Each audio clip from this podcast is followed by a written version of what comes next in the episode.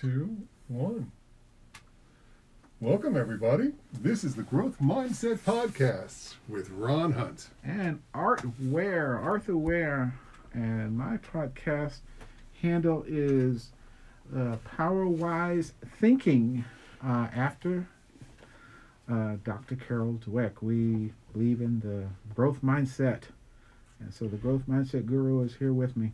We're breaking down Built to Serve for all of you who have not bought a book yet. Shame on you. Shame on you. There's got to be You know, they, I mean, we got to do something for the authors. I, I, Yeah. I, I've got, I've got a lot.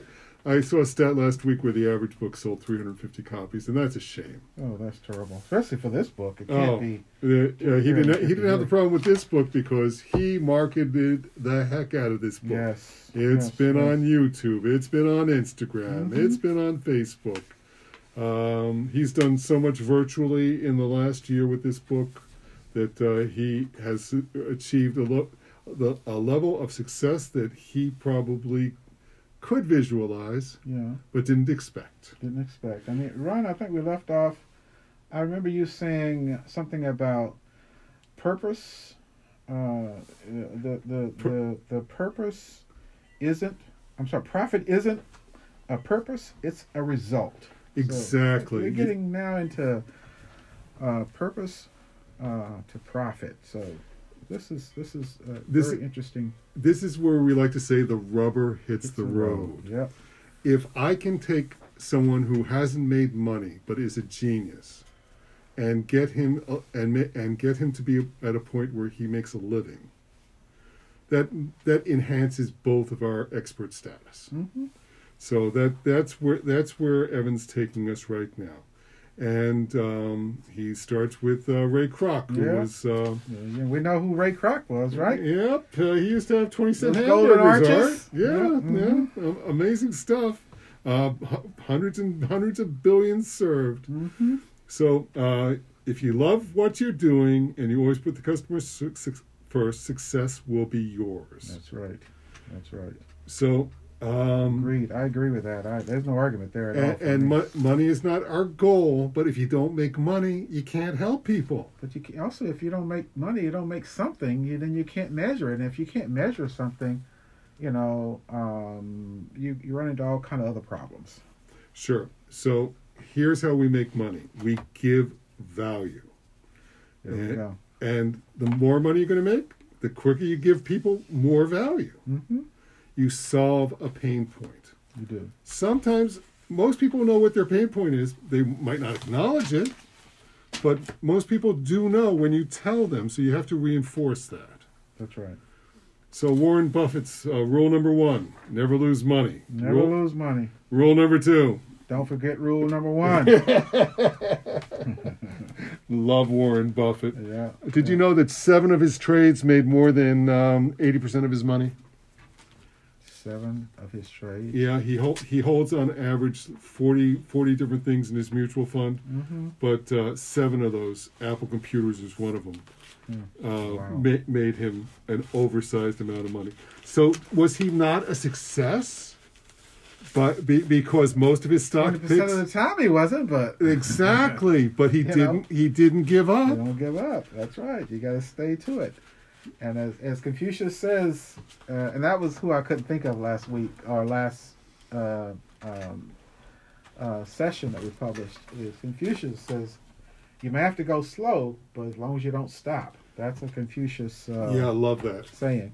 And so, so here, here's the secret for everybody. You might think you know the best stock in the world. Buy the best mutual funds. You're you're gonna you're, you're gonna end up being a lot a A lot, lot happier better because those folks know what they're doing, and they they, they, they get paid to to to uh, balance risk and so forth that we have no clue what we're doing. So Evan wants us to start small, and I like to say this is niching down. hmm And I was talking to someone today about it, and it's like, well, what do you do? I said I translate uh, engineer into English, and they said that's fantastic. Do you use that? I said, of course I use that, because that's that explains the ethos of, of my work with inventors.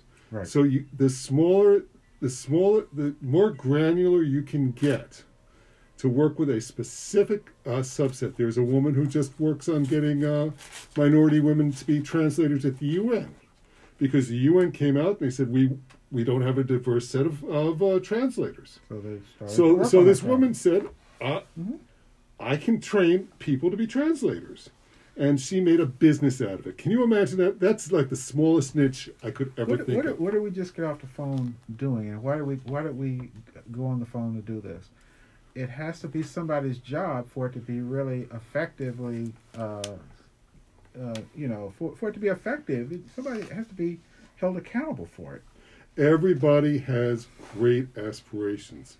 You attach a dollar figure and a responsibility to it, the It job gets done. It gets done exactly, exactly.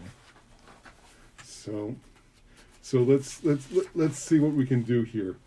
Never spend money before you've earned it. You know, I got a story. I got, I got a That's I tough. got a That's sto- tough. I got a story, and it is tough, and and it, and it's t- t- in today's world with the technology and the way we we manage, you know, revenues and so forth. Most cities, you know, they have these revenue anticipation notes, and they have you know money that they know is coming in, and there's always a gap between.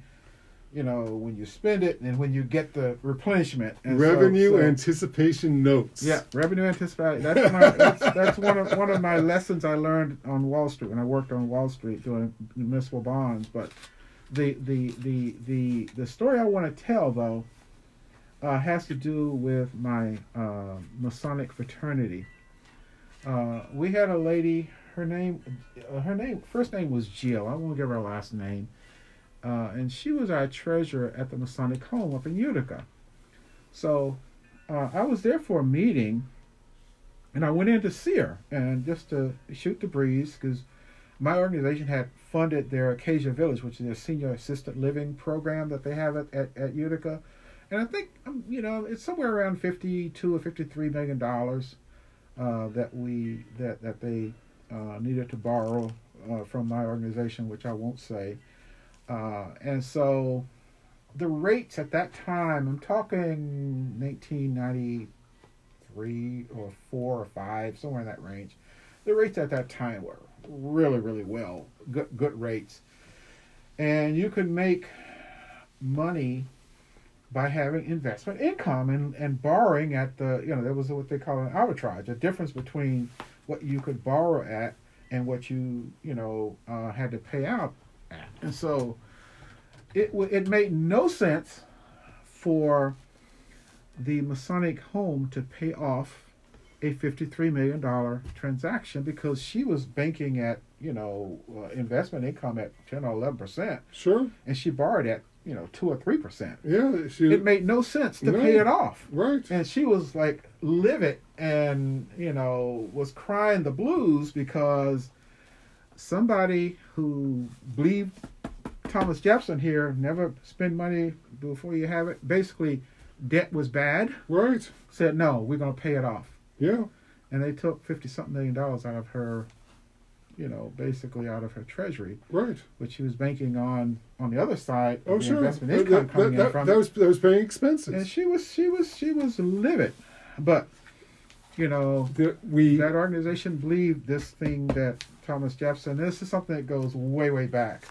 you know. and and everyone has their own personal relationship with money which Mhm. i when i sit down with people who've got money kind of uh, issues on their brain it came from mom or dad correct. And so so that's a hard one for a lot of people to to to wrap around. So here's here's the deal. This is an anti-debt philosophy, is what I call it. so so evan carmichael wants you to start small. Test it on a Mm-hmm. couple people. Test it on some friends. Don't spend a whole lot of money. If you see a spark then you can try bigger and you can pour a little gasoline. He- his his metaphor was pour ga- if you if you can get a spark out of a couple twigs if you're working on it but you're not going to light a log without gasoline Mm-hmm.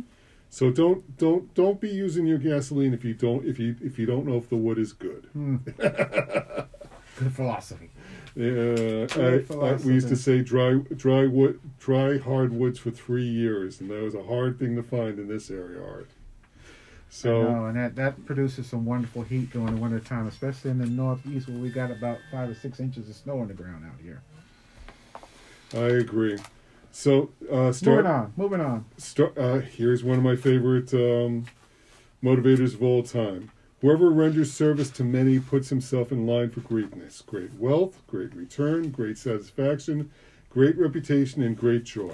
You That's know, Mr. Jim Rome. that is Jim Rohn. yeah, I I just, used I to just- listen to him on the radio I- uh, most days when I was I in was my li- twenties and I was listening to him on YouTube today. He, Mhm. he was talking about people who didn't have a sense of humor. It was Mhm. hilarious. So, why do we talk to our customers? Because once we talk to them, we know what their needs are, we can start helping them. Right. We can start understanding them. Correct. And the better we get to know them, the, the quicker we can get to uh, figuring out a way to help them and help others. Exactly. And we can get to the point of, of, of figuring out what the service needs are. Absolutely. So it becomes a faster way to make money, Art. Mhm. Mhm. Um, and it all ties back to the uh, surveys we took earlier in the book. If you saved yourself, you can save someone else. Take. Right. I used to say, say success leaves what? success leaves cl- clues, and this brings up one of my favorite phrases from uh, from when I was doing voter organization. Mhm. Bring one, take one. Bring one, take one. Each one, teach one. Yeah. yeah Yep. Yeah. Yeah. So, um, if if you're looking to start small, do a free call with people for 20 minutes. Give them some value, and that's what that's what I do. Art. If if someone spends I 15, see you doing it all the time. oh, if someone spends 15 Yeah. minutes with me, they get an hour of free consult, hmm hmm and um, then you ask them if they if they'd like to repeat the process. Right. And By then, they, they know what the matrix uh, looks like, and they know if the value is there that they and, and the things that are there that they need. And it's always amusing to me when people call me back six months later, and it, it's it sounds like I've talked to that person before, but they they they, like they like that free consult, but they didn't want to pay me, and now they decided that I'm worth, worth the money. Mm-hmm. Mm-hmm. So as you get more clients, you start raising your prices, and I I have a hard time doing that art. That's a money thing with me. I, char- I I'm charging some people the same prices I charged five years ago. Yeah, and and in some in some ways it's good, in other ways it's bad because what you do is you you make it so that you know um, you make it hard to spread yourself around because you know the value that you should be charging you're having to work twice as hard when you probably could be making more money only because you know you're you're able to command more money and you're not and you're not commanding it And this is the advantage of of of, of being somewhat financially stable in life. mm-hmm. I don't I don't I don't obsess about that sort That's of stuff. right. That's right. Neither do I. Next next week we're gonna we're we're gonna teach you guys how to make a hundred thousand dollars. How's that sound? That sounds. Uh, it sounds like it sounds like people are coming back for next week. They want us to drop that one early, Art. We might drop that one in uh, next Tuesday. How's that sound, everybody? That sounds. That sounds. Sounds like a plan, and let's let's go for it. And we wish everybody a prosperous week and hope everyone is doing well. I'm Ron Hunt with the Growth Mindset Guru podcast. I'm uh, Art Ware, and I am with the Powerwise Thinking podcast. Have a great week. Awesome. I've got a four o'clock.